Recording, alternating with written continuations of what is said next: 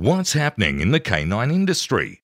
For all the latest news, views, and expert opinions, stay right here for the Canine Paradigm. You'll hear from industry leaders, experts, doyens of the industry, learned colleagues, movers and shakers, and the odd randy guest. Get the latest insights and expert advice from both here and abroad from the people in the know. Now, here are your hosts, Glenn Cook and Pat Stewart. And I'm Lofty Fulton, and I'm out of here. Hey, you know what? It's a new month. Is it? Yeah, it is. And I'm thinking to myself that we should probably have something like a month called Support Our Supporters. Support our supporters. Support our supporters. We've got some people who support our show, Yeah. and I want to show them some love. Okay. Yeah. So we've got someone who is regularly supporting our show, who's the industry bullfed himself, mm-hmm. Jason Furman mm-hmm. from Einswick Dog Quip. Einswick Dog Quip. Yeah. I know you're a fan of Jason's equipment. You know what? Sometimes I get these ideas in my head. Mm. Let's go with like, it. Go with it. Jason, I've got this idea for a tug and I want it to be this big and this round and made of leather. Yep. You got one? He goes, No, that doesn't exist, you idiot, but I can get it made. I go, Do it, sir. He's pretty good like that, the old bullfed, isn't he? Yeah. We should get Teespring The buffet. Teespring merch made up. Support the bullfed. Support the buff. Yeah. But we've got people in other parts of the world that are Yeah, you know who's show. not a buffet? Tell me. Mac Lapointe Marc Lapointe is French for Mark. for not a buffet. Yeah, for not a bullfed.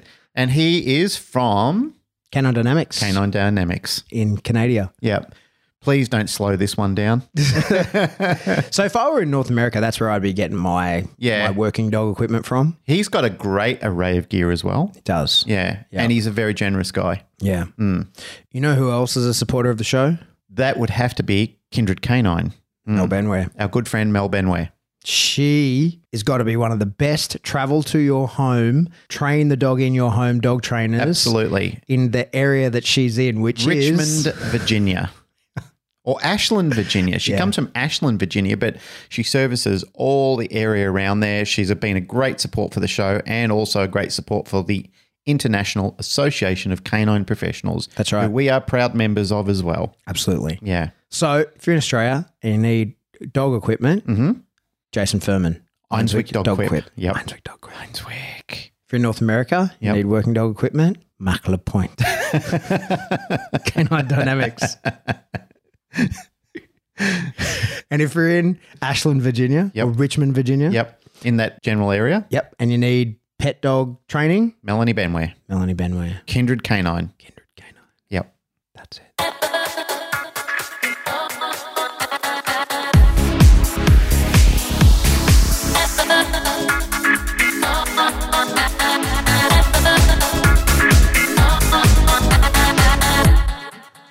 Welcome back to the Canine Paradigm. I'm your host, Pat Stewart. I'm joined in studio by my co host, Glenn Cook. And joining us all the way from Austin, Texas, everybody calm down. It's not Joe Rogan. God damn it. It's Misia Bielicki. Bilecki? Bilecki. Bilecki. Close enough. A for effort. Yeah, I tried. I even rehearsed it and everything. I think you got into your own head. I think you rehearsed it too much. Yeah, probably.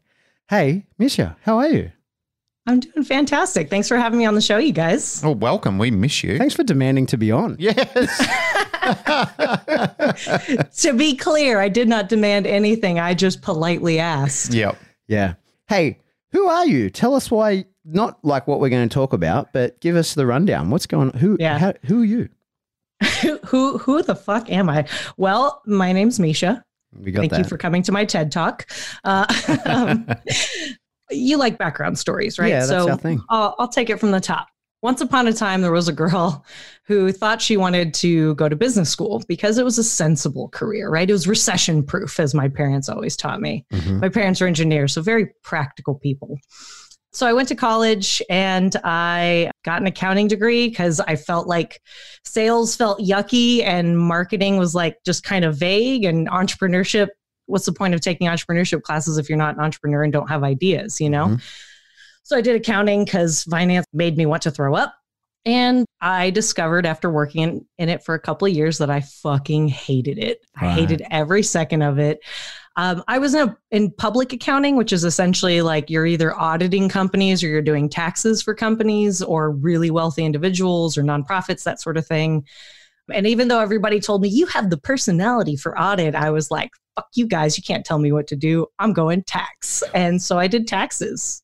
Right. And um, like I said, discovered I hated it. And when I moved to Austin, I just kind of wanted a big change overall. I grew up in Houston, went to school there, all that stuff. And whenever I was looking for jobs, I was like, I knew I wanted something more creative. Uh, my husband was teaching me how to do Photoshop and all these other skills. And I just didn't, at the end of the day, after a couple internships, it was still sitting at a desk typing up PRs or editing and editing and editing and editing visually and it just it gave me migraines it was awful so in the meantime while i was still looking for jobs and like applying to be like museum curator which i had zero experience um, and uh, you know just i was like a personal assistant to a guy who did real estate in austin. I got fired after two days because to be perfectly honest i sucked. But also his criteria kept changing. He would tell me how to do something and then it would change. And i was like fuck you dude. You can't move the goalposts like that. Mm. i cried like a baby of course because it was the first time i ever got fired. I had always quit all my jobs up until that point or there were internships that ended I was like, "Mm, you know, I always wanted to work with dogs. I always begged my family to have dogs. And they were like, how about a cat? You know, and I was just kind of jealous of those people that grew up with dogs. So I decided Austin Pets Alive is a really huge shelter. It's it's kind of world renowned. It's still one of the largest no kill cities in the United States. And uh, I fell in love. I you could not get me to leave that place. It smelled like shit. The dogs were stressed out, but I just I was very very drawn to the terrified dogs and then I wanted to know more about how I could get into the kennels of the reactive dogs and how I could get into the kennels with the locks on them that had to have special permission for the behavior team. And I was Hey, like, you hey. know what? Did you say, hold on, sorry to derail you, but did you say that Austin is a no kill city? Yes. So that's mandated. That's just not like all the shelters are sort of no kill shelters and that's a choice because they're private or whatever. Like that's mandated by the city. You cannot euthanize a dog that doesn't have an owner. Is that the case? I don't remember exactly how you get to no kill status because I've been kind of out of the loop for a while, but essentially it's based on a live outcome rate from the shelters. So from this, it's not necessarily city mandated. It's effectively the city shelter still operates as normal. If a dog stays there past whatever their period is, then Mhm. either rescue groups, breed specific, or organizations like Austin Pets Alive comes and scoops up the dogs on death row Right. if they don't get adopted. And so, as you can imagine, that means Austin Pets Alive gets a lot of really severe medical Yeah, cases yeah. and a lot of really severe behavior cases.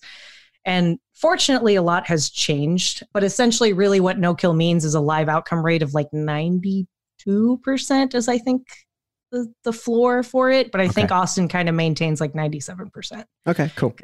Yeah, good question. Thanks. So it's like you're good at this or something. When I came over to Texas, I always expected that Texas was going to be like a little wild and a little bit outbackish kind of place. And then when I went to Austin, it was really like university, lefty, hippie sort of like I got a real shock when I went there. I thought, this is not what I expected Texas to be. Like it's really sort of, I guess, what we would call Bondi in Sydney, very conservative. It was, uh, yeah, Yeah. it was quite a shock. Conservative in the. I liked it. Don't get me wrong. Yeah, but it was just it was not what I expected Texas to be. I kind of Yeah. expected people to be walking around in cowboy hats and you know like really sort of out there, but it wasn't that. It was like a u- real university sort of town. Yeah, very much so. I mean, the University of Texas is one of the biggest universities in the state, Mm. and it's right downtown. In fact, people bitch about it all the time because it's taking up real estate. But um, yeah, Austin is definitely a liberal, or I guess like a free thinking, Mm. hippie-ish Mm. dot in a sea of conservatism. Very proud of their bats more. too. Yes. Yes. Yeah. It's it's cool, man. It's it's part of the conservation, you know? Like if we didn't have our bridges and if we didn't conserve, like that would really fuck up a lot of bat migration. So yeah, I grew up in Houston, which is a huge city with a lot of cultural diversity, and I absolutely love that. And I kind of miss that here. but also I don't really miss seeing all the political flags. Like most of the political flags and banners I see in people's yards align with my political beliefs, and so um, it's I, I, feel pretty comfortable here, um, minus the lack of diversity in some ways. But it's it's a growing city. There's people moving from all over, which I think is also helping to contribute to that kind of. It's mindset. very pretty. Keep Austin, and the barbecue was great too. Oh my God. Did you hear Joe Rogan was like, when he, when he first moved here, he had diarrhea for a week because he wouldn't stop eating barbecue? it just came up in my Facebook memories, you know, last year's, a year ago, PSA National. So where the hotel uh-huh. was, there was a, um, like the closest place to eat was a Mission Barbecue. And so yeah. I literally ate there. I think I was there for six days. I ate all my meals at Mission Barbecue. Hell yeah, man. we don't have it's, places like that here. You got to make your own barbecue. I mean, there's plenty around, but there's no good chains like that. Yeah. Anyway, enough of the Texas, barbecue podcast. Texas in general. Yeah, no, we're going to talk about barbecue, Pat. No, there's a lot of good barbecue here, though, honestly. Like, just throw a dart and pick one. Honestly. Meat and Wine Co do a pretty good job. Yeah, but that's not a not a barbecue place like yeah. tra- their traditional mm. ones. Like their barbecue houses are amazing. Mm. Yeah. yeah. Carry on, ever- Misia. Sorry, sorry, hijacked this and turned it into the Smokehouse podcast. We always got to have tangents. Tangents are fun. Yep. Long story short, it's funny. I just listened to y'all's episode with Aimee Sadler, and mm-hmm. Whenever I got there to Austin Pets Alive, um, there was a guy named Mike Caviani who is running the behavior program. Who actually, uh, I don't know if he apprenticed or went to like some sort of program, but he worked with Aimee Sadler when she was in Long Island, where, where he grew up. And so he implemented this whole playgroup program. And so Dogs Playing for Life was a huge, huge influence on me. And honestly, like I'm I've had some negative experiences with dog social stuff to where I'm I really want a lot of practice before I start offering something like that. Mm, but call. it's yeah, mm. I got mm. to see that because Mike was so progressive in his training ideals and I saw all the tools. There were some dogs that had prong collars, or some dogs that had easy walk harnesses, some had gentle leaders, and I just I fell in love. I was head over heels, and even when I did get a job there, eventually as a dog adoption counselor, which was basically my responsibilities entailed walking the dogs, medicating them, feeding them. I even took care of the maternity ward pups as I kind of progressed through the positions there. And yeah, I lived and breathed that. And I would go even on my days off, so much so that Lee would be like, dude, you, you have to like scale it back a little. Like, come on. I'm like, it's the first thing that I have ever truly loved in terms of like a profession that I think I can see myself doing this for a very long time. I loved trying to convey the importance of training and convey the importance of structure to new adopters. I loved matchmaking and trying to get people matched up with the right dogs. I used to make flyers and Photoshop for adoption events. And like, I just, I knew I wanted to be inundated. But when you live in a no kill city, sometimes you get some really, really difficult dogs. Sometimes you get dogs where the humans have consistently failed. Um, mm not necessarily for not trying either. There's there's one dog in particular that I always think of. His name was Drumstick, and we made the mistake of taking his fear, his distrust, whatever you want to call it, of new people, and trying to get food to basically accommodate and maybe hopefully close that gap a little bit. Mm-hmm. But unfortunately, it backfired because once the person didn't have food in their hands and after enough adopters come through you've got repetition in these behaviors and these protocols and if the food wasn't there he got pissed and would try to bite mm-hmm. and so there's a couple dogs like that that had to go and a lot of times honestly APA was very good about being very clear about what their lines in the sand were if they did have to say goodbye to a dog and euthanize. Obviously, medical stuff that was a little bit clearer, but with behavior it can it can be really tricky especially when you have volunteers who fall in love with the dog who are dedicated staff members fall in love with the dog and when you have a dog that's been there for 700 days it's a little bit of operations management at that point because like if that dog isn't there that frees up potentially a kennel for another dog that's really easily adoptable and therefore then you can save a lot more dogs mm. um, so it's always a tough call to make i think um, that was well like you know i've had in my entire career have only sort of recommended euthanasia for a, a, handful of dogs. And it's such a big decision to make on behavioral grounds. Like on medical grounds, we can look at it, and I think it's almost a, it, it's not almost, it's a mercy that we're Mm. lucky to be able to Yes. afford dogs that we don't get to afford our own loved ones. Like, you know, my grandfather died a horrific death because you know it was on life support. And that you know like there's no other choice but with dogs at least we get to give them that mercy at, at a time. But i think making that decision on behavioral grounds fuck that's a lot of responsibility to take on. And also like it's a funny one i think you know in shelters especially because it's so easy, exactly as you said, like you have to triage, right? So maybe like if that was mm-hmm. someone's dog, you would put in a lot more, well, things would be different. It's not that you'd put in more effort, but that like the dog would have a better chance. And I think about that a lot because, you know, sometimes you see trainers who will say, like, it's a really big call to make that decision alone as well. You know what I mean? Like, you, mm. you know, if you're just missing one little piece, you could reckon, you could take a dog's life for what could be a fixable problem just because you didn't see it. And there's so many things like that. Like you fuck up all the time. And And what about bias? Yeah, that's Sometimes it. people just don't like the dog either, eh, you know, and Yep. it, and it comes down to personal bias. yeah, never give it a proper chance and mm. that sort of stuff. It's a it's such a difficult situation, such a, a hard call to make. But of course, it has to be made in some cases. I think it should be panel based. I think there should be a group of peers that look at it and, you know, you get a collective of people together and they say, look, there is just no hope for this dog. It's fucking miserable. It's living a shit life. And rather than those peers just being people that collaborate together officially, it should be three people, four people that look at it and just say, yeah, yeah, I agree, you know, and majority rules Yeah. kind of thing. Yeah, I think that it's how they did. I don't think the power was given just to the head of the department. I think it was the entire behavior team, Mm. and then potentially anybody else who might be involved. Sometimes, eh, sometimes outside opinions were um, sought after, which was which was cool. But after working in that kind of environment for a long time and seeing there are some dogs that just cracked, perfectly lovely, wonderful dogs, and just the day in day out and the stress of a 300 dogs yelling, "Hey, what's your name?" Ezekiel. Fuck You, Ezekiel. Yeah.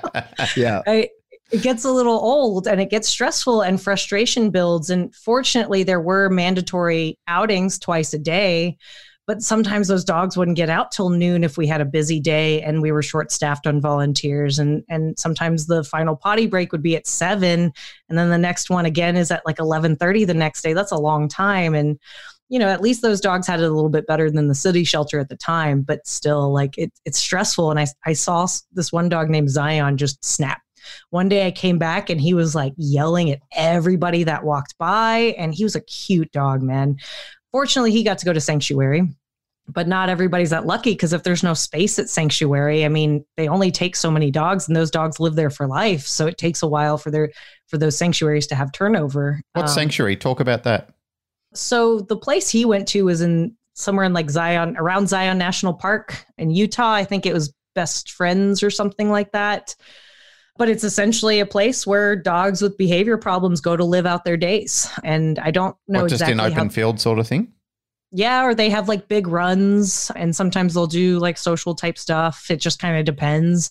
But it's very much a like So they have no intent to rehab these dogs. That's just like you're they, here. they might, okay. they might, but it, there's no expectation of rehab. Okay.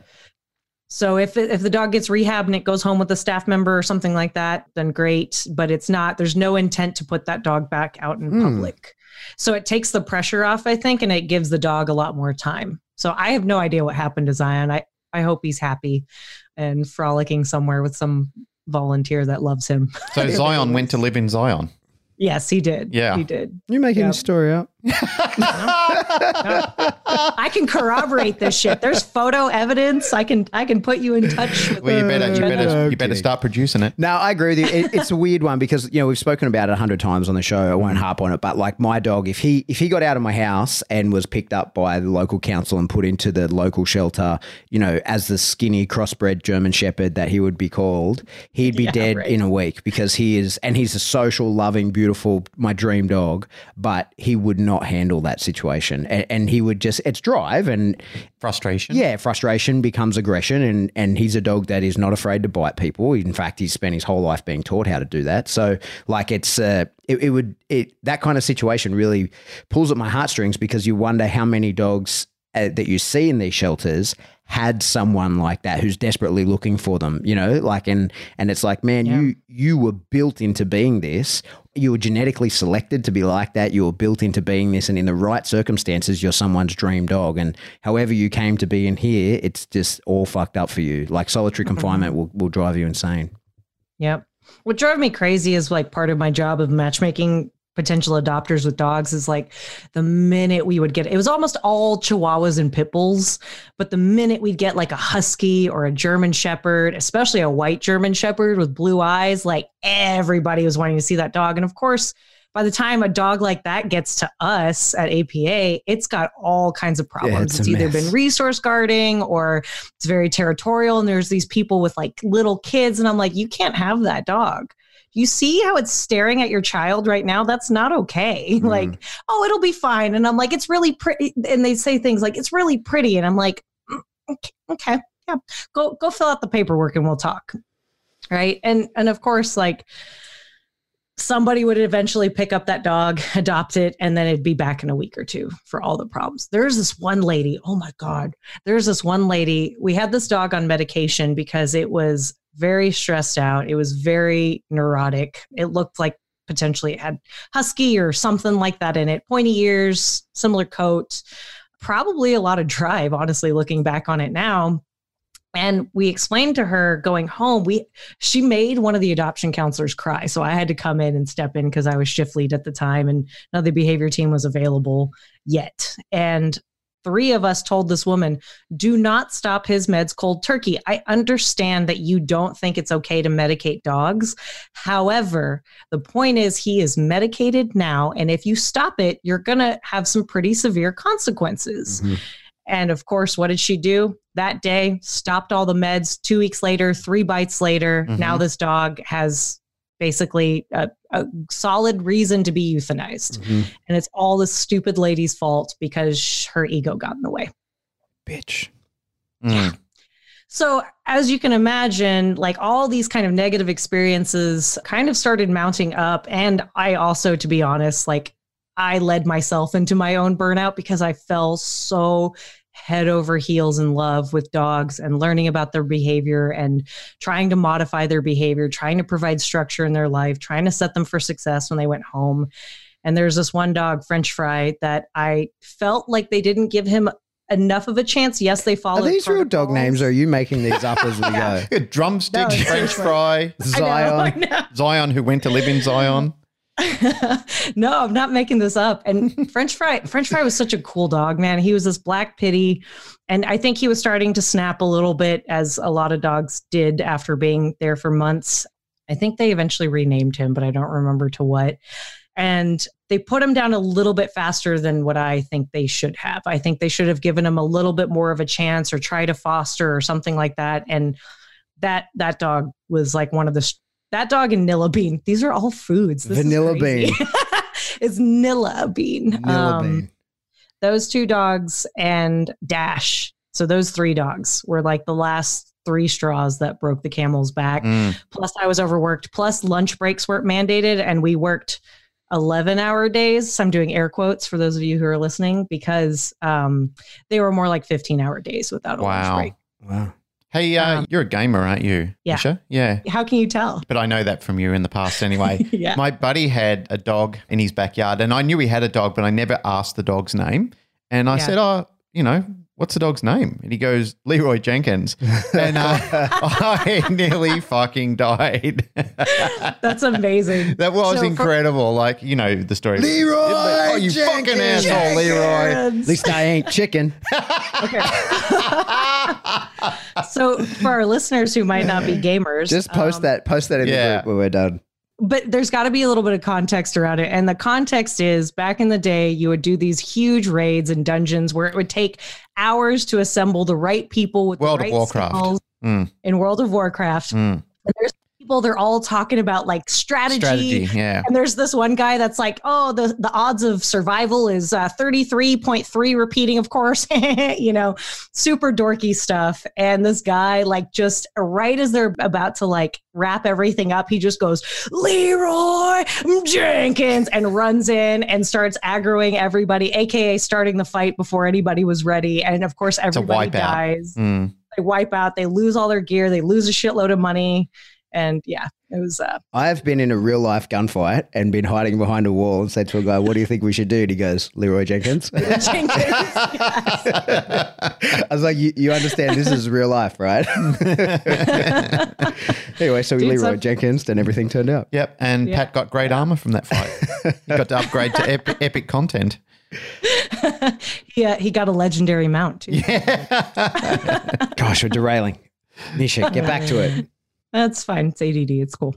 So yeah, after those dogs, it was draining me. I was crying a lot between, you know, walking dogs. I'd go to the bathroom a lot just to like sob. And I was like, okay, this this is not good. This is very unhealthy. My personal life is suffering. My heart is suffering. Something has to change. And I was getting really frustrated with dogs way more easily than I would. I was getting way more frustrated with potential adopters way more easily than I Mm. normally would. Mhm. And so I realized I need to change. And one of my coworkers had just happened to get a job at a trading big trading company, right? And um, I was like, hey, if you guys are ever hiring, let me know. But then I started kind of searching and seeing like what kinds of training companies are there in Austin or trainers that might take a fairly green person, right? Like I've put my hands on a lot of dogs, but like training behavior start to finish, I mean, 99% of the time I'd teach a dog sit and a door boundary, and that's that's all I got because the dog would get adopted. Yay, you know? And she convinced them to create a position for me, and I got hired. And I spent four years there learning, going to seminars, going to IACP, where I met you guys. Mm. And after a while, I decided not that I knew it all, but that I I had reached a ceiling at my current at my company at the time, and uh, there wasn't really a lot more room for growth other than going into a managerial position.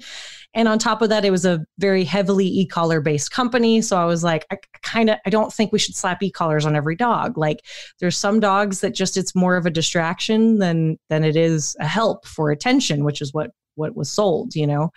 And so it's been a year now since I've had my own company, trained with Cerberus, and I've been loving every freaking minute of it, man. And you got a big smile on boss your is- face. Yeah. Being my own boss is way less terrifying than I thought it would be. So tell us a little bit about that leap of faith, because I remember talking to you in Colorado about you were literally just starting that. You handed Mm. me your card, and we're all super I was like- excited about it. Yeah, like yeah, I have my own card, right? How did that go? Like developing your own clients and going from like, hey, because everything's organized for you there, right? Like, here's your run sheet. You turn up. These are the dogs. It's very structured, and you don't do any of the marketing, and you're just a dog trainer, right? Whereas Yep. now you're a you're a business person. You're finally using that business uh, degree. Mhm. I know. It's it's amazing how much shit carries over. Like, I mean, you've seen me at conference. I'm like, "Hi, I'm Misia. Who are you?" Because I love networking, and that's definitely a product of business school, but also a big part of my my personality. But it's a lot of things, right?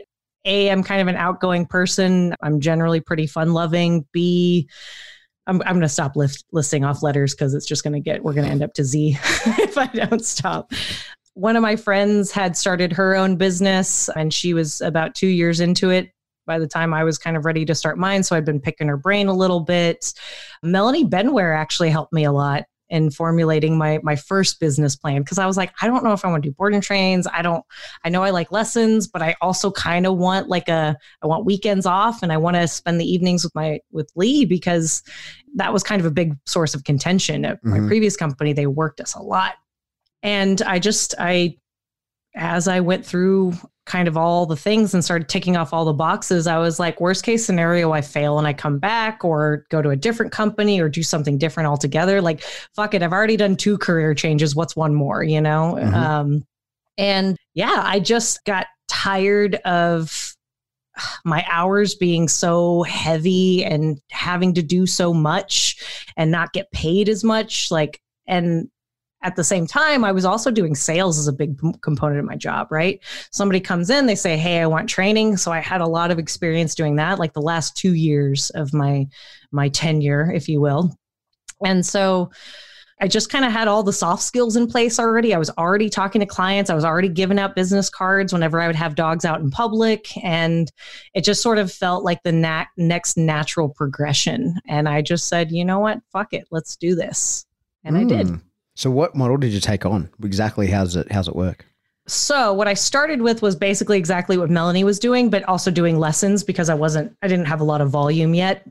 And at the time, about a couple months into it, one of my the volunteers that I became very close with at APA, who was helping manage adoption follow up on the volunteer side, she reached out to me and said, "Hey, I saw your Facebook post that you're starting your own business.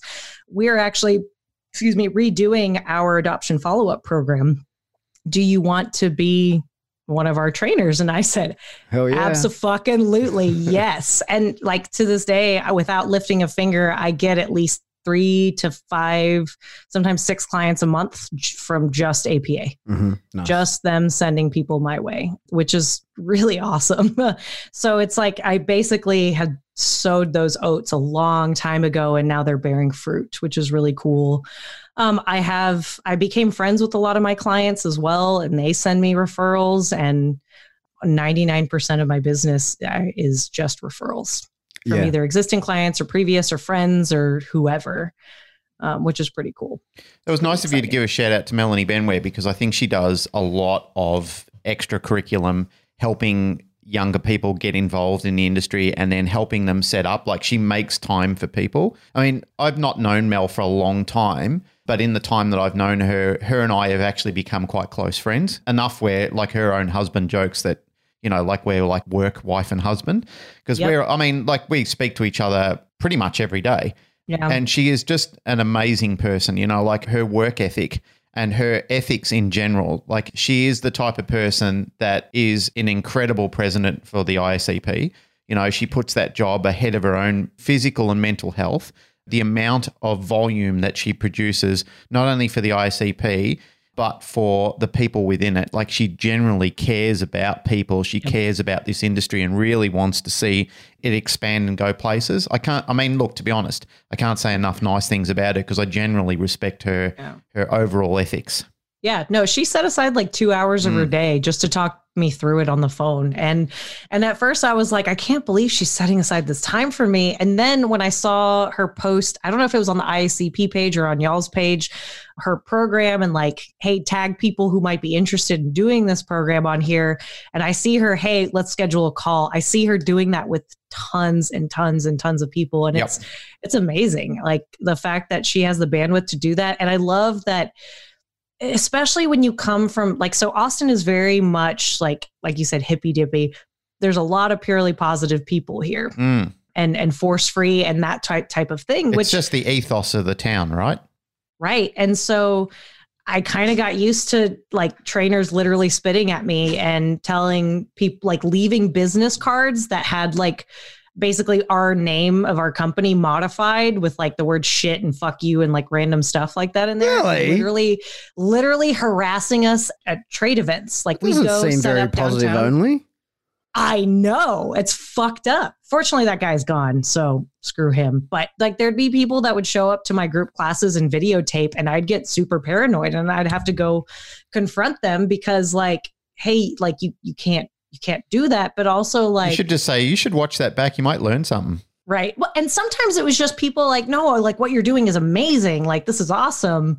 Or, oh, that's that's my cousin over there with her dog. I'm just in town. I'm just videotaping for them. Like sometimes so you can't come off all like confrontational right off the bat, but there'd be times where people would be waiting for you to fuck up mm. and just get the right freeze frame, the right still. And when we would send clients uh, videos of their dog, we'd have to be very meticulous about making sure it didn't look like we kicked the dog because of course we weren't kicking dogs but if you like step towards them in a certain way or whatever now i don't give a shit. Now i'm like you're you're going to see corrections. You're going to see if i push into your dog. You're going to see all of that because i'm clearly not abusing the dog and i am comfortable with what i'm doing and what i'm showing is important for this client to see. I wonder so. if there's like police people out in the wild that tell wild animals not to play rough and be rough and tumble with each other. Well, uh, I know I'm being silly, but I know it's- that- it's silly. we have a topic and we're working towards it. but that's worth exploring a little bit because I broke one of my cardinal rules and it actually worked out pretty well. So I got reinforced, and now, you know, who knows what will happen from here. But I got into a Facebook thing the other day with a, it was actually with a guy who would call himself a balance trainer. And it was just in a, a local dog owners group, right? Like, so where I live in Sydney is called the Inner West, and it was just a local dog owners group there, right?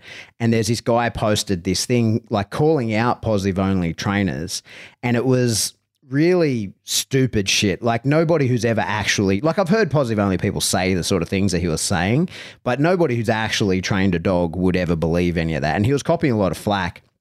And I thought, yeah, fuck, I'll get in on this and sort of smash this guy a little bit because I thought, like, you're just talking nonsense. Like, it was just this weird self promotion thing.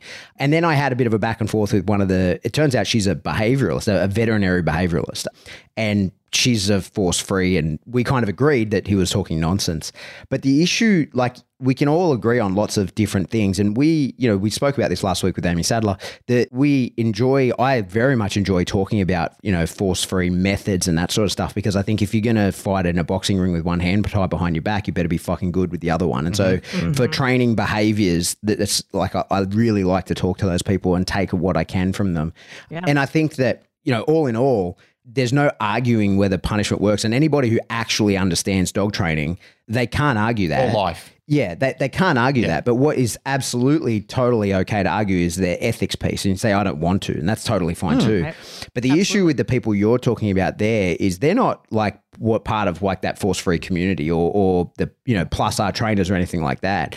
They're just fuckwits that are trying to legislate their, their competition out of business. Like Exactly. that's what they want is because they're like, hey, I don't have the skill set to keep up with you and I'm unwilling to do that. So what I need is you gone, right? And it's not that like what I want to win by you losing, not by me beating you. Mm. And that mm-hmm. attitude is disgusting in a human being. Like it really, truly is disgusting. And, and any victory that you have is hollow, you know, and, and you know that when you go home and you're like, I'm the winner of none, right? Like it's you're not, you didn't win shit. But that's the issue I really see is people like that that would try to either legislate their their competition out of business or just drive them out of business via like false bad reviews and that sort of stuff, right? It's Oh, and- yeah. but I think that happens. Like the reason I bring this up and the reason I talk about the Facebook sort of thing I got involved in was it was actually a balance trainer trying to do that. Like he was misrepresenting what a positive trainer would say. Mm. And that's as big an issue. We've got to call that out as much as we do a, a force free trainer that's misrepresenting what a balanced person would say. And and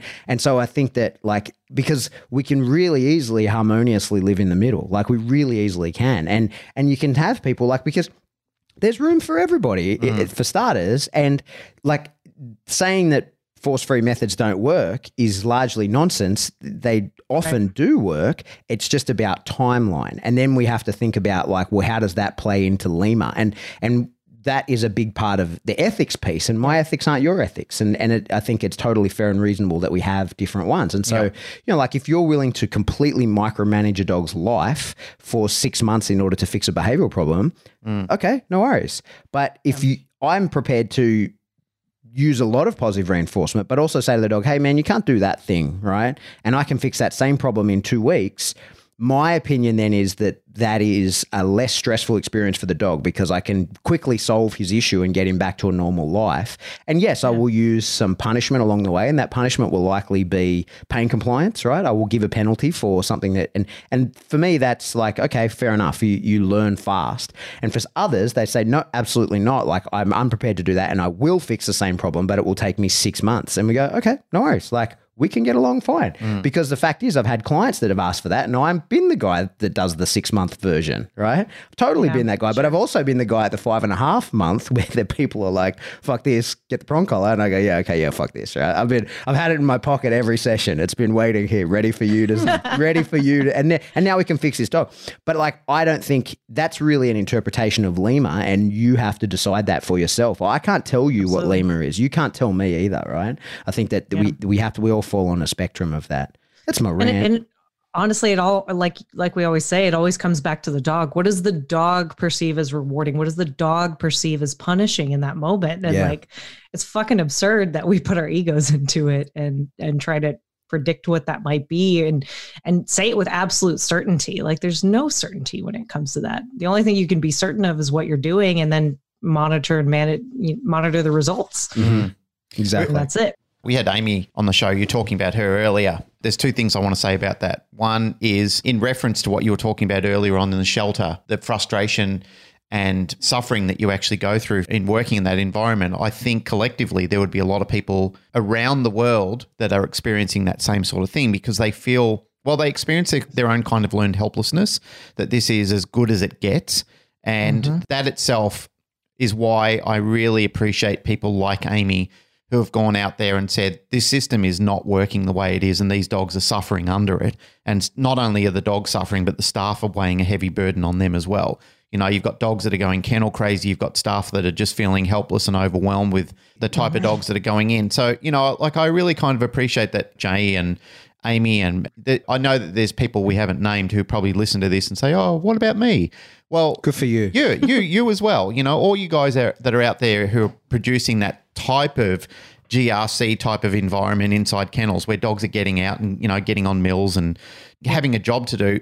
You've got nothing but our pure respect for doing that. The other point I want to make was when we were talking to Aimee, we were talking about the movie The Joker, Oh yeah. and I was watching an episode of Was it? No, that was Tyler. was that Tyler? Yeah, it was Tyler. You're right. It was Absolutely. Tyler. Yes, yeah. yes. That movie's amazing. That's my It is. favorite Joker adaptation I've ever seen. Yeah, it's incredible. large. It's incredible. Dare you? How dare you spit on Heath Ledger's grave like that? Okay, look, How dare he you was disrespect amazing. that great Australian? Okay, th- they're my top two. Okay, those two are my top. two. Definitely top two. Yeah, definitely top two. But, But, I mean, like, Joaquin Phoenix pulled it off. How dare you How dare you uh, blow off an Joaquin- Aussie? blow off Jared but Leto he- and his but he was interpretation and his horrific, terrible interpretation of the What Joker? about Jack?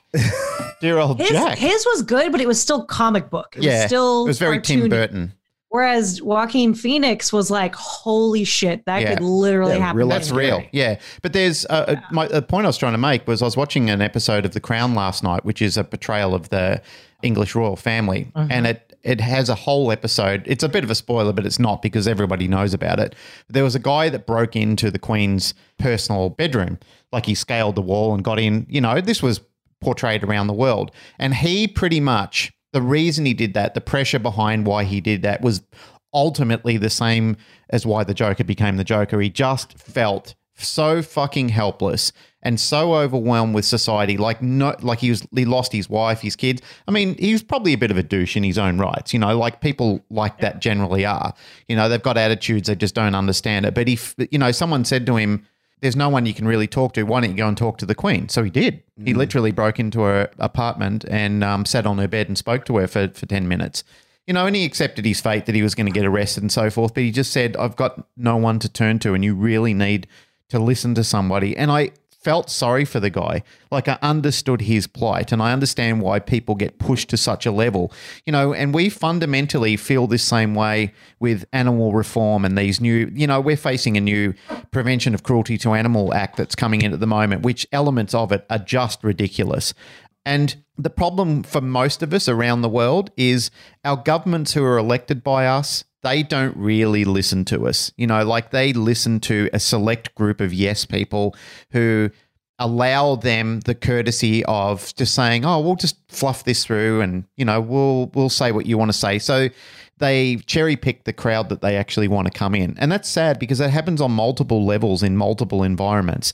And that's why people become so frustrated and desperate and lose their fucking mind is because people aren't giving them the, the appropriate audience they need. And that's my rant. Well, it, it does it it ties into the whole kennel dog thing because I does. think that's sometimes where you see dogs can be reinforced for extreme versions of behavior. So Yes. we push them to the limit, and then they're like, "Fuck this! I'm having the blow. I'm I'm do- This is I'm my doing the biggest blow up you've ever seen." And then that brings someone down to stop them, and then Hmm. they're like, "Right, got you. This is what we'll, we'll take," and, and it's pushing them to that extremes. Yes. we actually, I don't know if you remember, many years ago, we had a, a very similar thing here in Sydney where a guy you know, his mental health background is, you know, is what it is, but he was refused access to his kids. Do you remember that? And he climbed the. Harbour Bridge. Yes. He climbed the Harbour Bridge and held the whole city hostage because he shut down the Harbour Bridge by climbing it. Yep. And Yikes. he wasn't going to come down until his story was heard. Mm. And it was the same thing. Like ex- they're pushed to the extreme. Yep. Be- and because he felt helpless to, in any other way. Mm. And fucking oath, he got to tell his story, right? Like everybody heard it because Yeah. he shut down the city. Yep. And but why should it come to that? Yeah, that's right. But I think that's something that we can observe, like to you know, to try and make it a dog podcast. Is it's definitely something that we can see in dogs that have that f- that big fucking lash out where they're like, "Hey, I've tried all the Very little much. things. Hmm. I've tried all the things. I've tried growling. I tried like I've tried." You know all the the subtleties of this behavior, and I've tried your process, and none of that's working. Mm. And the problem is, if a dog is there locked in a kennel dog, as you were talking about, Misia, there is no out, there is no out, right? Like this is your life, my friend. You you're living in there, and the, the dog blows the fuck up. And maybe you just coming down to tell him to shut up is the reinforcer that he got. Like, okay, at least that was something, mm. right? Like that was better than nothing. At least I got in trouble, and that's how you create the Joker. That's Yeah. where it's like, at least I'm in trouble, and being in trouble is Yeah. this is where I think that, you know, to deepen the conversation on force free training, positive only versus using some punishment is like reinforcement is relevant from where you came from, right? So, like a brutal beating can be reinforcing to, to, to some people, uh, depending on where yeah, you like come Jay from. Jack. Yeah. I was getting beat up. like I tell the story, you know, like when I did that, yeah, it's it's a big part of when I teach. I talk about, and I think I've talked about in the shows when I did that resistance to interrogation. That's the whole point of it. You have- your yeah. interrogation, which would normally, under normal circumstances, if I was like, "Hey, we're gonna like starve you, we're gonna beat you up a little bit, like not too bad, but we're gonna give you a little bit of a hiding," and then naked in front of a panel full of people, you're going to be interrogated, and that in right now sounds horrible, right? But when you're option is your other option is to be locked in a shipping container listening, Listening to. Schnappi das kleine Krokodil, right? It's fantastic. You're like, fucking earth, I'll take that beating. And like at one point when I got drowned, like mock drowned, I was like, fuck yeah, getting drowned is awesome. I'll drown me some more. Mm. This is fantastic, right? It's all about perspective. You'll go through the punishment to get to the reward. Yeah, well, and, well, the puni- what what was meant to be punishing was fucking wonderful to me because I was like, the alternate is being locked in a box, right? And so like Listening to Schnappi. Ich bin Schnappi das kleine Krokodil, right? Mm. And so like it, it it's relative. It- like punishments and reinforcers are relative from where you came. Yeah, relative and perspective are two very powerful outcomes. Yeah. Yep. Yep. Well, I think that's a pretty good segue for the whole topic that I actually wanted to talk Yeah, about. so which 45 minutes uh, ago when we started, we were talking about because you've got something to say, right? I got some shit to say. Yes. Say it. Um, let's just hang your on. Let me explain. So we've talked a lot of shit because we we talk we talk a fair bit. We're shit talkers, and so like people will be like, "Mm, Yeah. "Get to it," right? But you had Part of the say. build up. It's part of the dramatic intro. I know, right? All right, what do you got? Like edging with conversation. You know? Segue us into what you what Um, we're talking about. So, so one of the things that I have learned along the years is basically kind of learning to look inside and truly accept yourself for who you are and where you came from and what your reinforcers are. Mm. I through I have learned this year that I threw myself into shelter work. Yes, because I loved it. Yes, because I didn't know that you could love a career. I thought you would hate your job and then go home and do fun stuff. I, I didn't think you could marry the two. But also because like I experienced some pretty in- severe trauma when I was a child. So there's two things that happened. And Glenn, you and I actually talked about this in Colorado. Mm. And um, there's something that's literally been ticking around in my head for an entire year since one of our conversations that night. And essentially, what happened to me was when I was 12, my mom was diagnosed with a pretty aggressive uterine cancer that needed a very aggressive treatment plan. So there were days where I'd come home and I didn't know what I was going to find. I didn't know if she'd be alive. I didn't know if she'd be chipper. I didn't know if she could even fucking talk, right? So that's number one. Meanwhile, my sister was 18 and kind of doing 18 year old things and dealing with that trauma in her own way. And my dad had to work, had to continue working. So between the hours of me coming home from school and my dad coming home, I was primary caretaker, right? And that's a lot Mm. to ask of a 12 year old. And it's I turbulent. knew- yes, it was very turbulent, especially between my parents and my sister to the point where I fucking hated my sister. Mm. I had severe abandonment issues between her and I never really accepted that I had any issues with my parents, which which is I'll get to that. The other thing that happened at the same time was I had a friend who turned out to probably have undiagnosed borderline personality disorder. And she manipulated me and she was awful to me and she made me feel very, very, very, very small to control me. Right. So as soon as I graduated high school, I was like, bye, bitch. See you never. And I got the fuck out of there, which I think is one of the reasons why I, I really appreciate boundaries so much because it was impossible to have those with her. And I decided never again will I let anybody treat me like that ever a fucking again, ever again. And so this last in September ish of 2019, I was like, you know what? I have some clearly unresolved issues. I know I went through this traumatic experience. I thought that I had worked through it. I thought I had talked through it. I thought I understood, but I didn't I didn't know the half. I barely scratched their surface. And what I didn't realize was that talking about it kind of openly was sort of a cop out. It was it was me running away because I was like, but I talked about it, but I'm okay with it. See, I'm fine. But it was just a cover up. Mm-hmm. So I decided to go to therapy. I had tried therapy in the past and it just, I didn't quite find the right therapist. And like, I sort of worked through it, right? Worked through my issues earlier, but again, there was just a band aid. And this last year, I have gone on a very, very, very deep dive and truly accepted it. And honestly, I think a big part of it, it's weird to say this, but I'm kind of grateful for not the pandemic and not for COVID and not for all the horrible things that have happened, but just for what it's forced me to do. Like Texas shut down for a few months. I couldn't do anything at all. And I just had to sit there with my thoughts. And meanwhile, my parents and I have very different political ideologies. They were on a fucking cruise ship in March. Like they got on a cruise ship two days before the country shut down. They're, They're on a fucking boat. Mm. Yes and I had to deal with their mortality. And, and one of the things that my sister pointed out to me when I was like freaking the fuck out was that mom had cancer. She had cancer twice, actually. She recovered from her uterine cancer and then years later had a bladder cancer that was the result of um, radiation and chemotherapy. And, um, you know, and she kicked its ass. And then my dad got prostate cancer. And my, my sister was like, look, dude, like they've had to face their own mortality three times Mm-hmm. three times at least. Not not even including all the shit of leaving poland and immigrating to the united states and all the crap that they had to go through through, through that.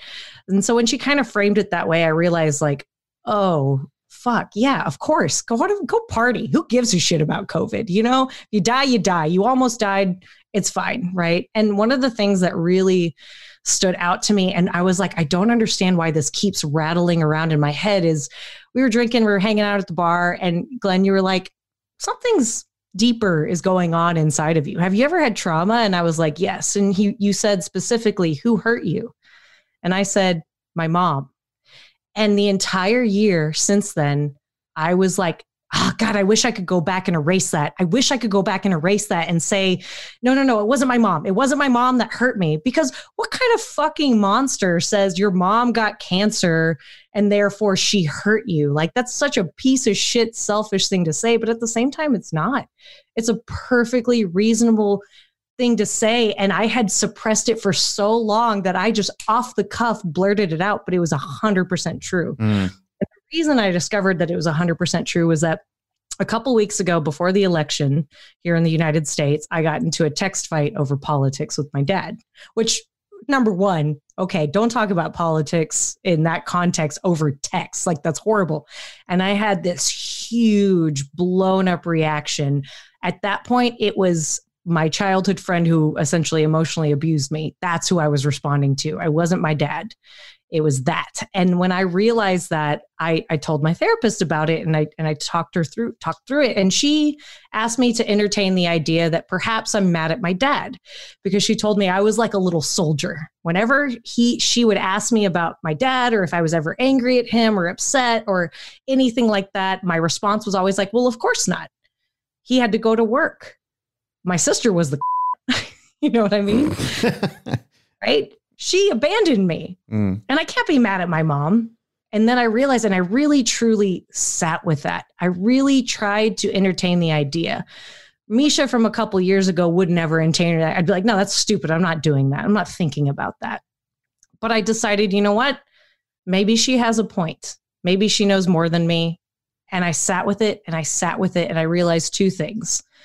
Number one, I desperately want to be close with my parents, but I push them away because I'm afraid of them going again, right? I'm afraid of getting close and then me having to deal with all of that shit all over again. So I've kept them at an arm's length. And then what I realized was what I blurted out to you, Glenn, that's what I was feeling. Mm. I was mad at my mom and I had never once entertained that idea. I'd never once accepted that.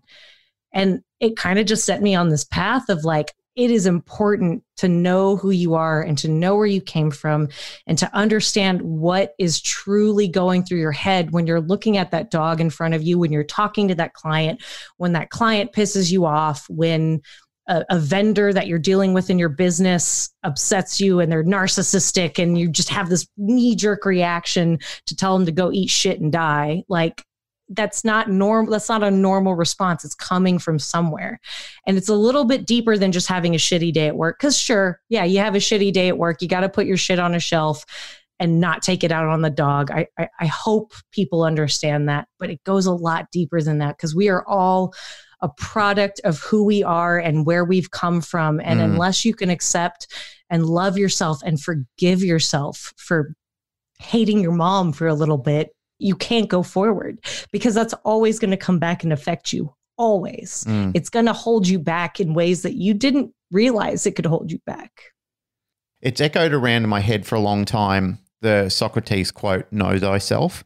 And I remember back in high school, one of my friends was doing, uh, he was quite artistic and articulate in philosophy. And he was doing a project on Socrates, and he was talking to me about the quote. And I never really understood it. I never took the time to to understood it. And you know, like yourself, Misia, there's parts of my life that are broken too. And I think sometimes we identify ourselves and other people as well. Like you can see yep. where people are hurting and they're using humor to cover it up.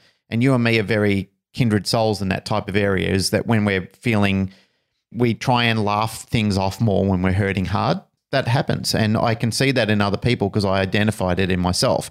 And that's where i right. learned the power of that phrase know thyself. You know like understand who you are and where your reinforcers do come from and, and what troubles you and how you can i mean i fundamentally i think when you're on that pathway that proper pathway you're on the pathway to correcting the imbalances that are in your life. Good for you for being able to to see it. I mean it's hard and you want to hide it. And there's a lot of people in the in the dog training industry in the industry itself, you know, not just the dog training industry, let me say the animal industry, that are in this industry because they've given up on trying to connect with other human beings. They find it very difficult to do. Something's happened to them, they've experienced some sort of childhood trauma or some sort of trauma where they don't trust people much anymore. And the unyielding love that they get from animals yeah. comforts them.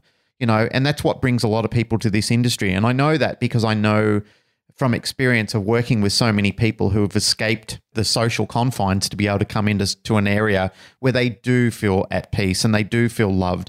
Because I sometimes I think to myself, what drives these staff to turn up every day at you know like rain, hail, or sunshine and work with dogs who are splattering piss and shit all over them, and they're in that environment all the time, and they can still smile and they can still feel happy and they still love. You know, they're whistling while they work, and I think to myself, amazing you know, and that took me time to get that is because they, for the first time in their life, they've experienced what they believe is love. Being loved, being, you know, those animals so happy to see them and feeling so connected to them and so forth. And when you don't have that in your life, it dawned on me one day. I sat there and I'm like, holy fucking shit.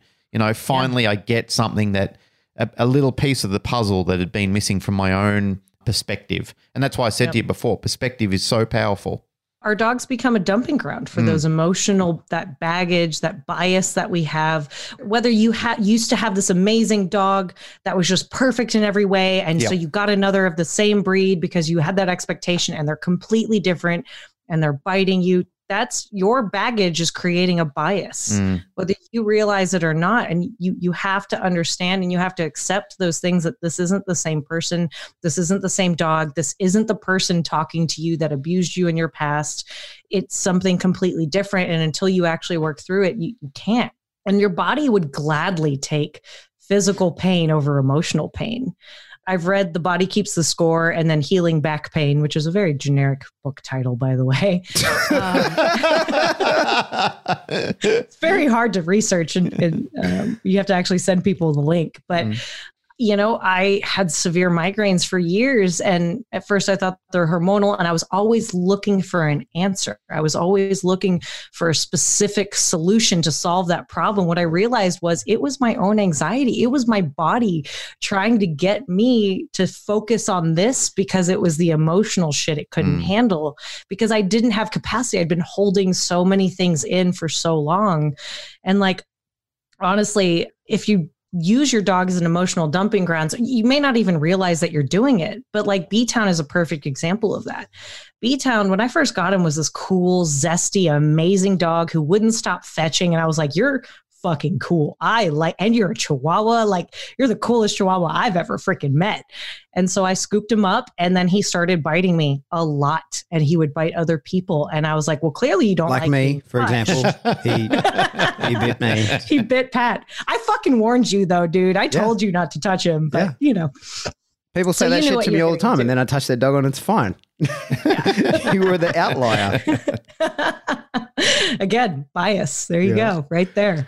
Um, and and like what in the last year, one of the things that I did because my previous company was so obedience heavy. It was obedience, obedience, obedience. Do the obedience, and it will become habit. That was the mantra. That's what I told clients all the time. And then I took off the e collar off B Town after freaking three, four years, and nothing was habit. Nothing was laid into him. Everything would just perished if I didn't reinforce it or maintain it in some form or fashion. And I was like, okay, so this is bullshit. Um, clearly, I need to find a different route because, like, after four years, that should be habit, right? And what I realized was that I had all this I wanted to fix him so badly. And it was a means for me avoid to avoid fixing myself, essentially. And to avoid because you know what? You've got problems and they're more important than my problems. I didn't put myself first at all in that sense. I put work, I put my emotions, I put my clients, I put my I put everything else before. Mm. Right. And so in the last year since leaving the previous company and starting my own, I was like, you know what? I just want you to be a cool, I kind of like retired him in the sense. I just, I want you to be a dog. I want to go on walks with you, but fuck your obedience. I don't care if you heel. Yeah, if I ask you to sit and you pop up, I might fix it, but I'm not going to be so militant about it. And what I found is that he's starting to love touch. He loves fucking touch. It's just that the layered stress of me putting him in lessons and me taking him to work every day and me saying, heel, sit down, blah, blah, blah, you must do this, stifled him. It didn't allow him the room, the freedom to express. And he was so stressed out without looking stressed out because he was happy to fetch he was happy to do things he was happy he loves to learn he loves to work he loves to learn new tricks etc and and ultimately it was just a mask. And now, like, I can actually pet that motherfucker from like top to bottom like three times just because I feel like it. And I was just trying so hard to get him to accept my touch that I missed the point entirely. I missed it entirely because all I had to do was just listen to him, give him some space space to breathe and not expect so goddamn much of him. And again, that was just my trauma rearing its head. And i and until i started to learn that about myself and like i'm reactive as fuck. Like, i am super reactive especially if you hit an emotional chord. Fuck you no. Like i will tear your head off. Mm. but i'm also fun loving. And like i just see so much of myself in him. And i think that's why i was drawn to him because i needed to learn that lesson. I had to get bit a lot because i was pushing it sometimes it was because, you know, I wasn't trying to touch him. I just stepped too close to him or something stupid like that. But that's how emotionally charged our relationship was. And it, it, it had to change. And until I changed myself, nothing else changed. Dogs like him can have kind of a hard run. And, you know, I've been through a few cycles of this and I'm sort of back where I started. Some of the early dogs that I learned to train on were dogs that would work with you, but never for you right? Right. And they had the capacity, means, and you know, ability to fuck you up if you tried to impose your will on them. And they would go along with like, so long as things were, you know, and these are you know, very top end dogs that were uh, taught to bite people and genuinely saw people as their prey, right? Mm. And would work with you so long as you were leading to getting to hunt and bite people. But the Mhm. moment you were like, no, you work for me, they were like, actually, I do not. Right. Right. And and you learn that very quick on those dogs because it only takes one occurrence of that, and then you go like, "Oh, I'm surprised. I'm, I escaped with my life. Thank you.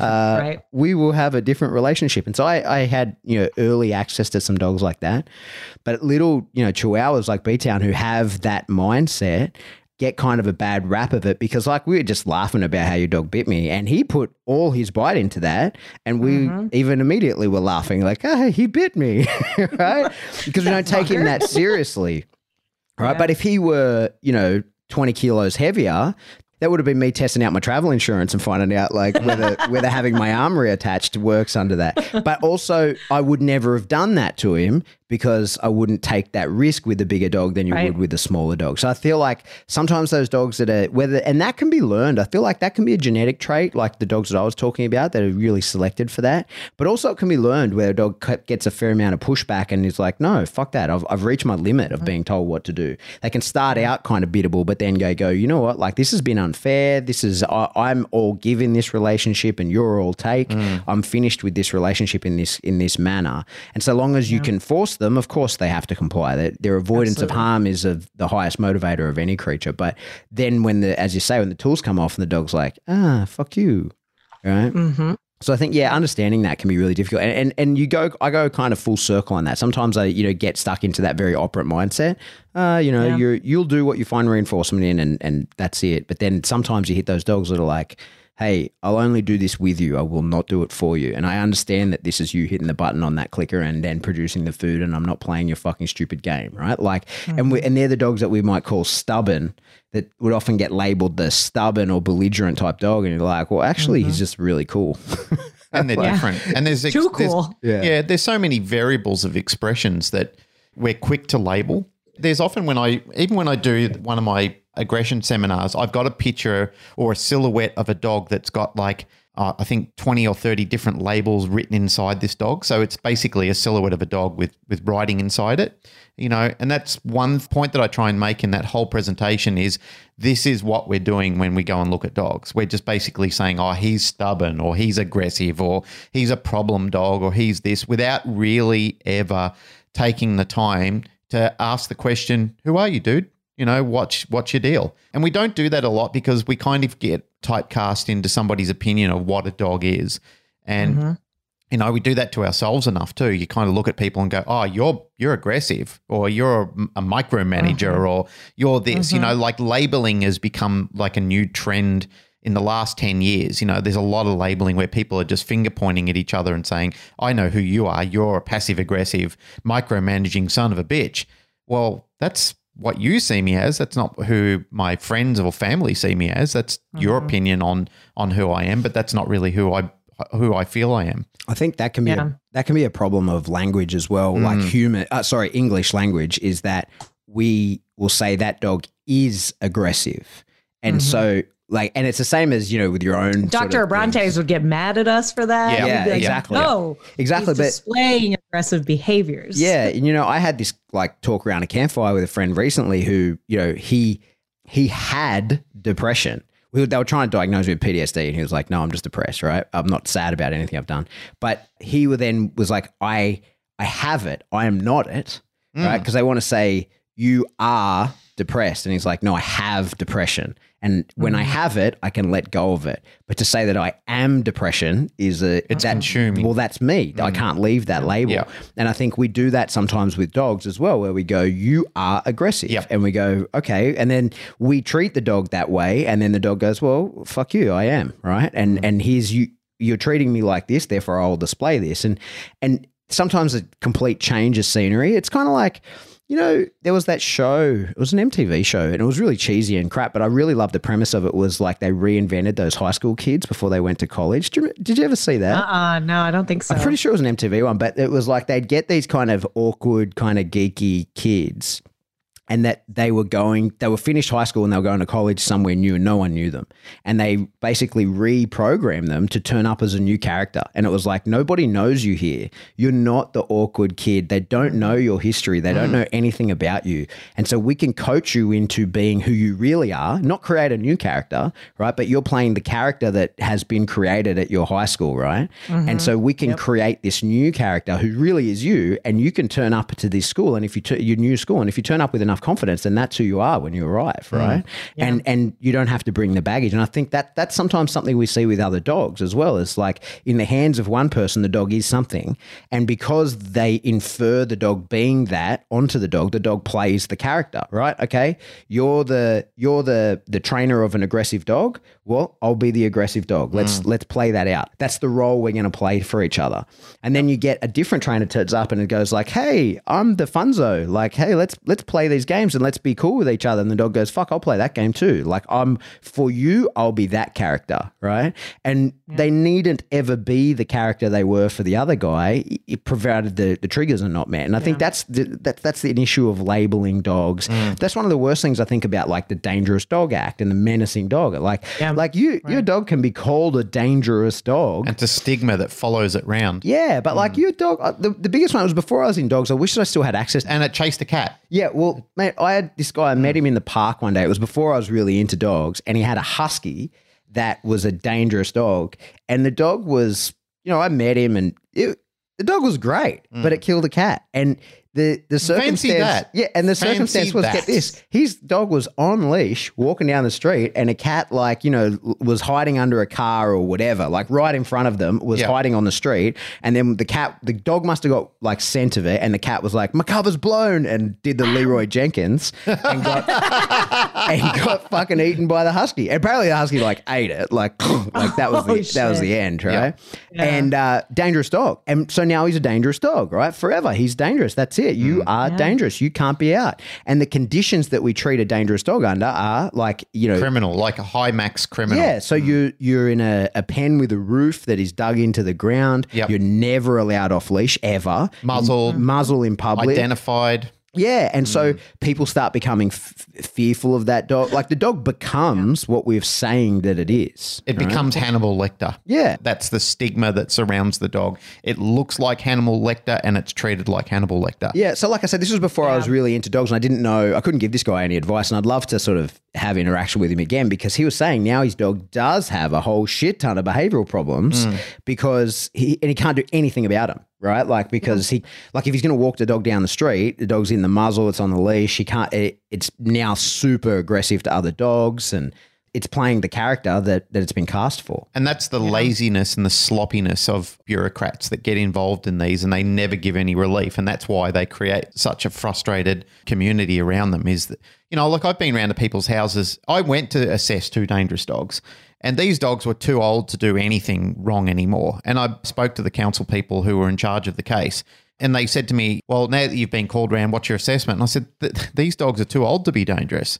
You know, like oh, they should be able to enjoy their twilight years just walking on the lead. I said, Yeah, the, They the need to be owners. in a home. That- well, they were in a home. They were in a home with the owner, but they were locked up. You know, like I meant, literally I meant home, confined. like elderly home, you know? yeah, well, that was that was pretty much it. I just said these owners are aware of what it would take to lift mm. this now and the responsibility that, com- that would come with it. And I said it wasn't even their fault. I said a tradesperson left the gate open, the dogs got out and killed another dog, like a smaller dog.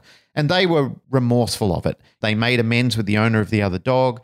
They did all the right things. They paid all the fees. They paid their dues. And that, that's what I said to these council people. I said, what you're doing is is insensitive in into the highest degree. You know, I said this is not right anymore, and I said I'm putting my reputation on this. Lift it. There's no reason to have it on there anymore. These dogs aren't what they used to be. It's kind of like it comes from a great movie, The Shawshank Redemption. When you look at Morgan Freeman as his younger self and his reckless self, and then as an old man, he basically he's not the same person he was when he was a young boy when he made those mistakes. And some of these dogs are not the same dog, and they've uh, they've made one mistake and they've paid such a dear penalty for it.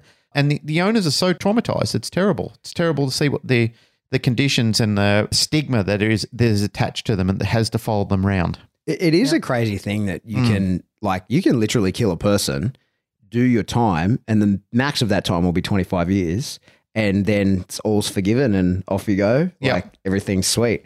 But if your dog kills a cat, it's like, no, you'll wear that fucking muzzle forever and you'll live in Yeah. that pen for the rest of your life. From like, it's, like a, a- it's It's a like a scarlet sentence. letter. It's a scarlet letter. Yeah, for you wear that forever. Yep. Yeah.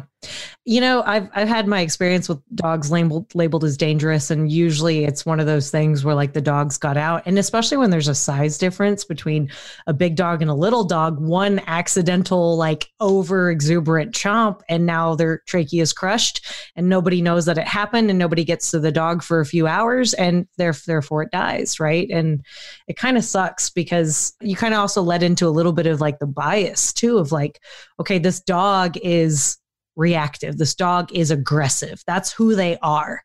Now you believe that that's true.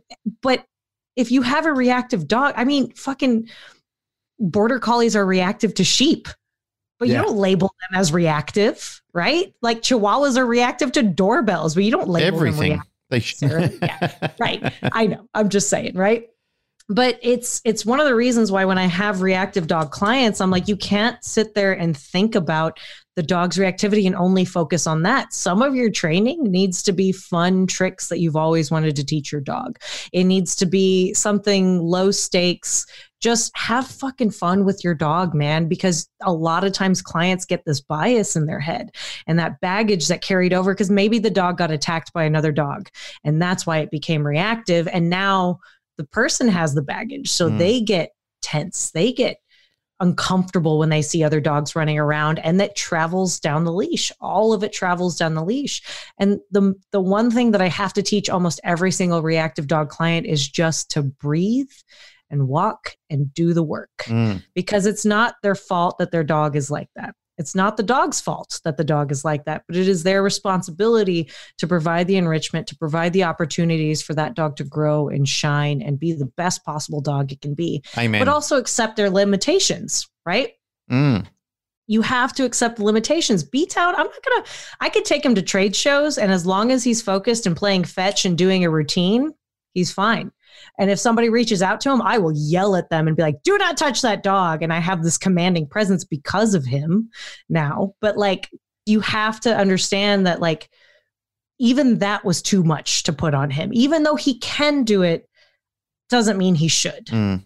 What I think is a fair outcome for a lot of these people, considering we're talking about these offenders with the dogs, is I would like to see a more just outcome where the bureaucrats who are creating these laws are basically saying, okay, rather than put your dog in the backyard where it's going to get no stimulus at all, I order you to go to an obedience club. You know, like an approved obedience club, and I order you to do a year's obedience where you have to maintain and also gain certain levels of competency with your dog. I think that would be a wonderful outcome. I think that that should be something that people should look more into the design of something like that. I think for sure. I I, mean, there has to be a path to redemption with Yes, any sort of absolutely. punishment. With, with Yeah. Sure. whether it's punishment or yeah, well, it is it's Redemption through education. There has to be a way to turn it off, Yeah. right? Otherwise, Yeah. that's abuse. Yep. And so, Agreed. when you're like, "Hey, man, I've altered my behavior," and Yeah. like, why should I continue to search for the correct behavior when the punishment is persistent no matter what I do? That's abuse. Mm-hmm. Yep. And which is funny because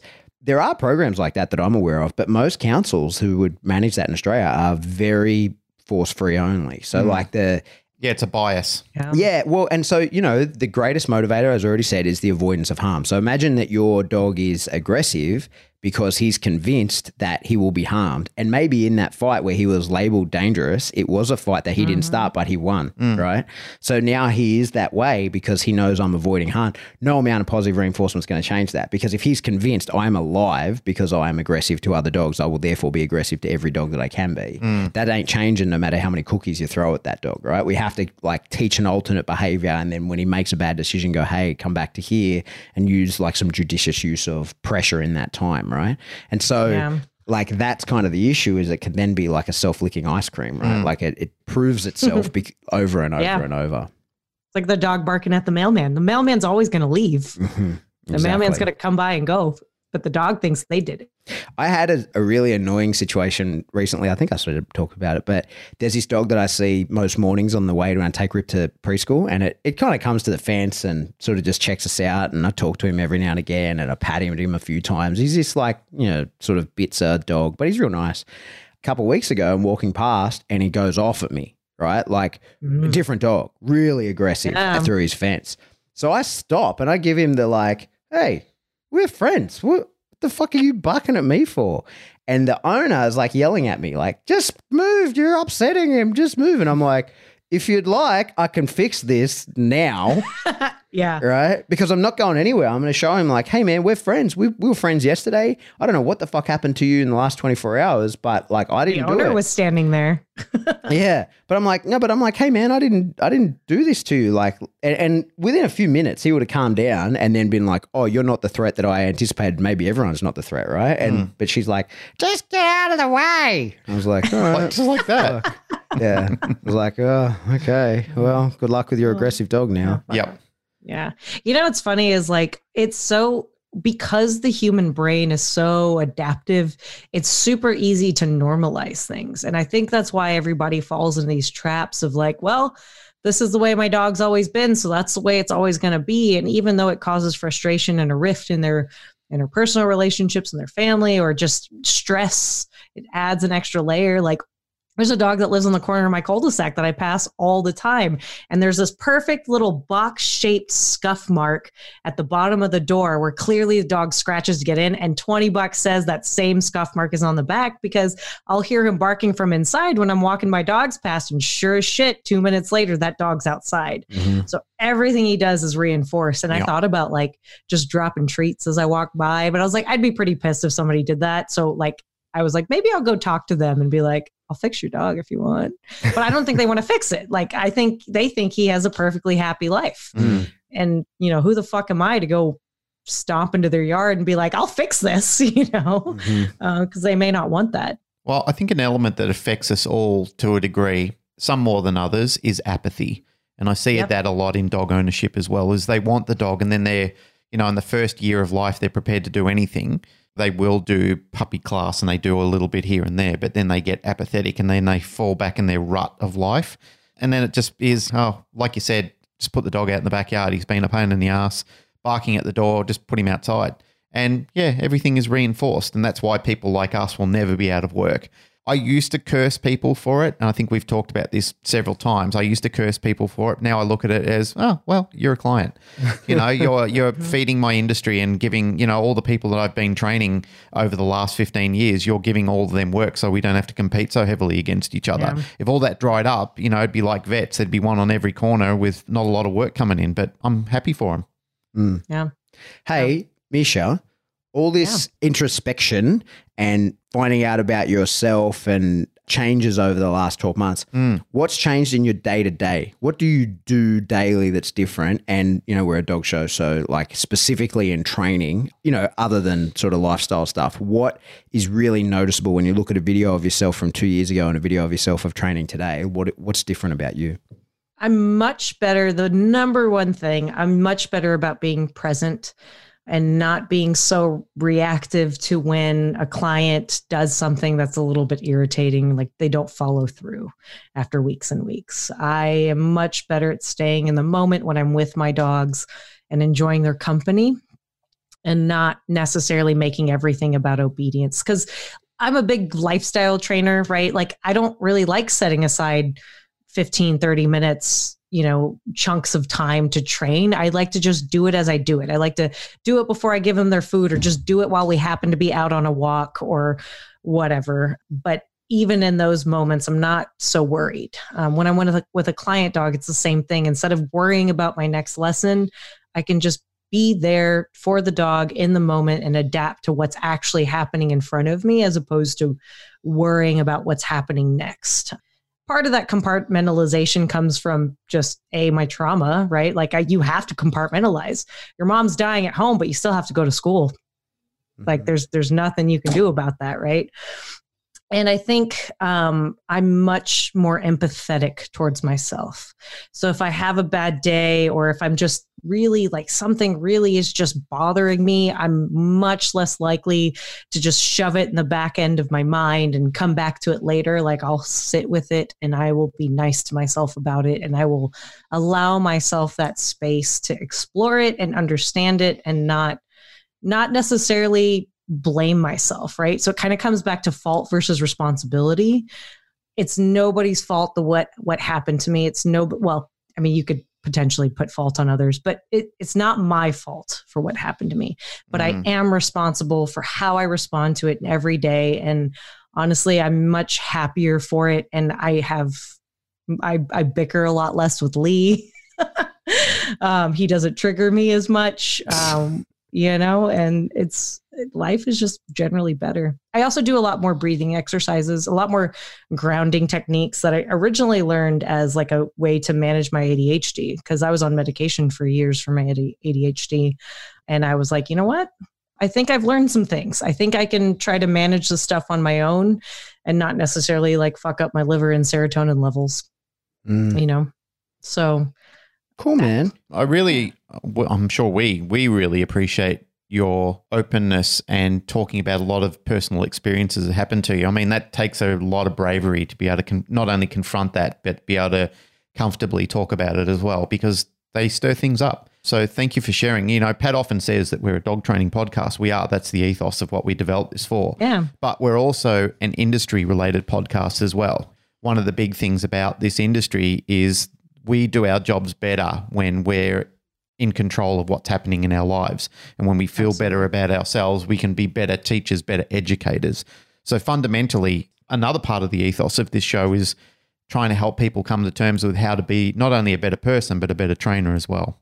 I think that when you know when you talk about that know thyself, I feel like in, in any sort of introspection, I feel like it's such an easier life when you really accept who you are and and yep. how you like you know when you're watching a fight and someone's like, Oh, I wouldn't have done that. I would have.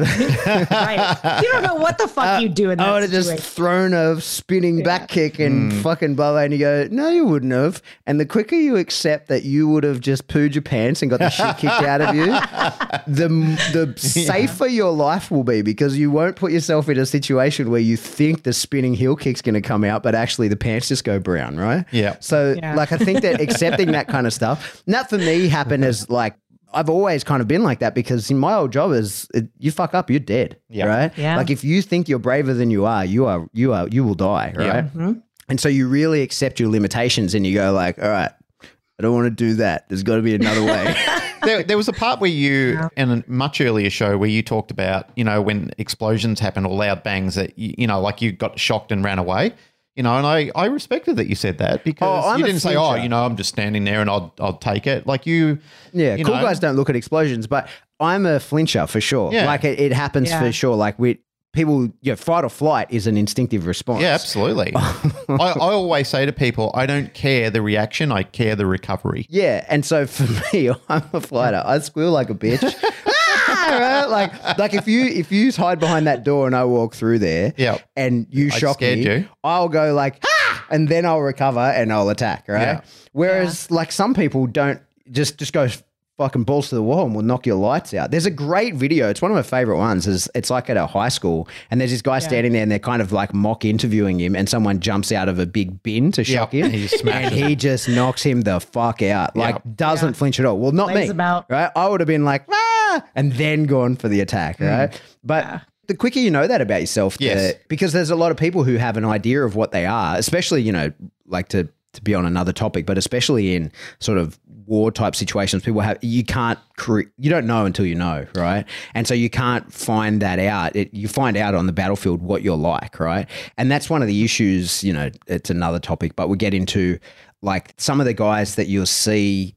Like, oh, I'm a big special forces, ex special forces dude. The, the most insanely fit ones are usually the ones that left because they didn't fit in because what happens mm-hmm. is they're mm-hmm. not actually ever tested the point of the physical side of like special forces mm-hmm. selection mm-hmm. is that they break you down physically to find out who you mm-hmm. are mentally right so that the facade yep. falls away but some of the guys that are so fit it's you know it's unethical and unreasonable and impossible to break them physically so then they're never exposed mentally whereas me like at the kit check 10 minutes into selection, I was like, I'm fucking exhausted. This is the real me. like, like, there's no hiding who I am. Yeah. Right. Yeah. But, but so that's kind of some of the issue is you don't know until you are broken down what you're going to do. But the quicker you can sort of learn who you really are, I think the mm. easier your life gets and you can then make plans that are realistic. Right. And there's something be- else on top of that Yeah. is even though you're, I believe a lot of us, you know, us too, and, and a lot of people that we meet along the way, we're on a journey of self improvement. The thing about that is a lot of people really kick themselves when they fall back into a bad habit every now and then or make a mistake. And I think the important point there is you will make mistakes along the way. Absolutely. You know, and there's, and that was one thing that I suffered along the way of my journey to improve myself is that there were times where I'd fall back into ruts of doing things, but then I had to learn to forgive myself for them as well. Because, you know, like even people would say to me, Oh, I thought you said you were doing this. Now you're doing this again. Well, sometimes you stumble. Sometimes you need to re-pick yourself up the ground. So don't treat yourself too harsh when that sort of thing happens. Understand that you know, in order to get somewhere, there are going to be times where you you will trip over. And as I think it's a Chinese proverb that says, "Fall down seven times, stand up eight. That's fucking life, mm. and that's our dog training careers as well. And if at first yeah. you don't succeed, try try again. Yep. I, I think one of the easiest traps to fall into is know thyself can be taken so superficially. Mm. Yeah, I know myself. I know that I like to wake up at this time, right? There's mm-hmm. so many, and you can go a little bit deeper than that, but still, like, and, and that's honestly kind of what the message was that I want to get across is that, like, whether you're working with a specific dog whether you think you're you're doing all the right things and and like you said if you're failing and failing sometimes the only way to learn something is to fail Yeah, and to fail it a is lot. part of the lesson. And and you you have to kind of accept when you're sort of just like oh that's good enough. I'm too scared to go down or go a little bit further or take my dog a little bit deeper into that crowd or go to that really crowded outdoor mall space to practice because i'm afraid of what might happen. Just fucking go. And if you have to leave you have to leave. And then you know for sure okay i need to work a little bit harder at this. What can i do to solve this problem or to work through it? Or what do i need to understand about my dog and myself to create the best possible outcome and let my dog be the best possible dog that it can be given its genetic bandwidth Mm. and like if you if you can't do those sorts of things if you can't accept that did i tell you about the skirt that i named that i made I've been I've been seeing you on Facebook, like playing with your fifties and sixties sort of outfits and your hairstyles and so forth. I've been very Yeah. amused at all your little cosplay goings on. Yeah so Yeah. i i got into so i skipped bread making in quarantine and i went right to fucking sewing So you read that um, article from that woman who was like, "Stop using all the flour. I need it." no, honestly, I, I I'm not a mm. baker. Baker baking is too like it's like it's like physics. You got to have all the the right ingredients and the right shit. I, I much prefer stovetop cooking because I can meddle with it. I can fuck with it and I can tweak it. But man, sewing, I I had such a journey. I'll keep this short because I know we're, we're we're short on time. But basically, when I had a lot of downtime, I was like, you know what, fuck it. I, I've always wanted to sew. I've I've sewn here and there and done little projects. I took home ec classes back in the day, all that kind of stuff. And I was like, you know what, fuck it. I'm gonna make the skirt. And I have never, I swear a lot, if you guys can't tell, No, but I have never sworn as much as I did when I was making the skirt. I have never failed as much as I have making the skirt, but I persevered and I pushed through it. And what I learned was that you literally, some things you can only learn by failing and failing a lot and yelling fuck into the ether. Yeah. like that's that's all you can do. And and it was such an impactful and profound thing that I named my skirt. Um What's its name? Zosia, which is funny because like a in the middle of Not making drumstick or French fry. No, or- no, Leroy fuck Jenkins. the food. fuck the food. Okay, that's a curse. no, um, and I was like, oh, you know, it'd be a cute puppy name, or like I have a lot of aunts named Zosia. It's a very Polish name, Mm. right? And um, I was like, oh, that's a cute name, do to do. And then at the end of it, when I was describing to my therapist my journey of sewing and all this kind of stuff, I was like, you know what, I'm to name it. And so I did some research, and I was like, let's let's see what kind of names pop up. And nothing really stuck with me. And then all of a sudden, Zosia came floating back in my head a week later, and I was like, I wonder what that means because I I don't know what it means. I looked at it means fucking wisdom. Wisdom. and I was like, I couldn't be more perfect because I am definitely wiser for it. And I and I understand myself a little bit better. And I understand that just because I'm frustrated doesn't mean I'm on the wrong path. Boom. Hey, Mic drop. Misia, just before we do wind up, I just want to say that meeting you was a great experience at conference and you were one of the people who made me feel very welcome when I came over to the United States and didn't really know anyone. I mean, the first time I met you, you were pretty much in my face straight away, um, which I found really fun. At the tiki bar. yeah, you were like, you know, like you were right over there, and and it was like we were long lost friends, and we'd known each other forever. And Yeah. um, I really appreciate you, and I'm glad you're in my life. Thanks, Glenn. I really appreciate that. I honestly, I'm very grateful for you guys. Like, and I really appreciate this opportunity to be on your podcast because I mean, I was listening to Denise Fenzi's episode. That my mind was fucking blown, and like I constantly learn so much from listening to you guys. And I really appreciate y'all y'all having me on the show because this this has been a blast. It's awesome. I think you're all right too. Yep, long time overdue. Hey, plug all your shit. Where, Yeah. How do people get in contact with you? Tell us Um, about your amazing podcast. How, what a way to So- what a way to end it! Like we've just had this really deep and meaningful conversation. It's like just plug your shit. Just go, Just go with it. Tell us. Give us the links. Yep. So uh, if you're in Austin, you can go to trainwithcerberus.com and I will train your dogs. I also do Zoom calls as well for 50 bucks an hour. And another great way to kind of get some more information without having to spend a dime is going to uh, look up Super Serious Dog Podcast. My co host Courtney and I have been doing this for almost a year now. And honestly, Glenn was very instrumental and helpful in heading, helping me set it up and make sure that, you know, I knew what the fuck I was doing. I had something worthwhile to share. But it's it's fun. It's a lighthearted podcast. The original intent was basically me and Courtney were sad that we couldn't see each other during lockdown and we were hiking together and doing all this cool stuff and talking about dogs. And so we are like you know what? Since we can't see each other let's start a podcast. Maybe other people want to hear. And we've had pat and glenn on the show. We've had chad mackin. And I- i'd like to think we're pretty hilarious. So I, I love the fact that you guys do you. Like you have fun doing what you want to do and you express yourself through your own little media thing. So good on you. Thanks for having me you guys appreciate it Pleasure. Absolute pleasure. All right, that's it. Another episode of the Canine Paradigm. As always, if you like what you hear, please like, rate, share, subscribe. Be specific. Do that in whichever subscription service you download us from. Mm. If you want to support the show, the best way to do that is Patreon, guys. Get in there. A few bucks a month gets you some extra content, but Yep. you know, you could pay as much as you want if you want. I was going to say Lamborghini, but I've, I've run out of things that people could buy. So Jet, Whisper Room. You still want that Whisper Room. I still want the whisper room. So when Ben's here doing the gardening, we don't hear in the background all the time, and which frustrates the fuck out of me to no end. Please, Patreon people, buy Buy my way, whisper buy my love to a whisper room. Yeah. yeah and then after that it'll be saunas for everybody I have Oh, a yeah. sauna already. I, I pay- I know, pay for that with my own money.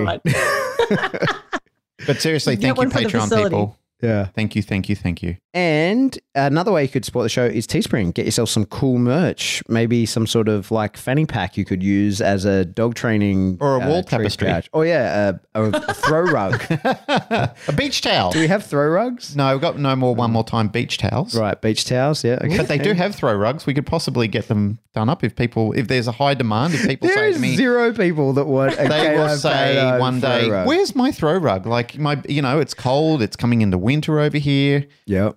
I don't, I don't think so. Okay. Uh, and if you want dog training advice, post it in the group. That's the Canine Paradigm discussion group. Group source information in there. We've got some people that Mm. really know what they're talking about, not just dickheads and microphones. But if you want to talk to some dickheads and microphones, we can got talk to us. info at the canineparadigm.com. All right, Misia, you have to sit here and listen while Glenn plays. Here the it music. comes. While everyone else hits stop, Get ready, get your dancing shoes on. While everyone else hits stop, you have to sit here and listen to Glenn play the music. It's honestly, it's my favorite. Thank I'm you. really sad that y'all changing it. How dare you talk over it? oh, I fucking dare. And I know dancing. I can. So Look at her. She's dancing. She's getting her, getting her groove on.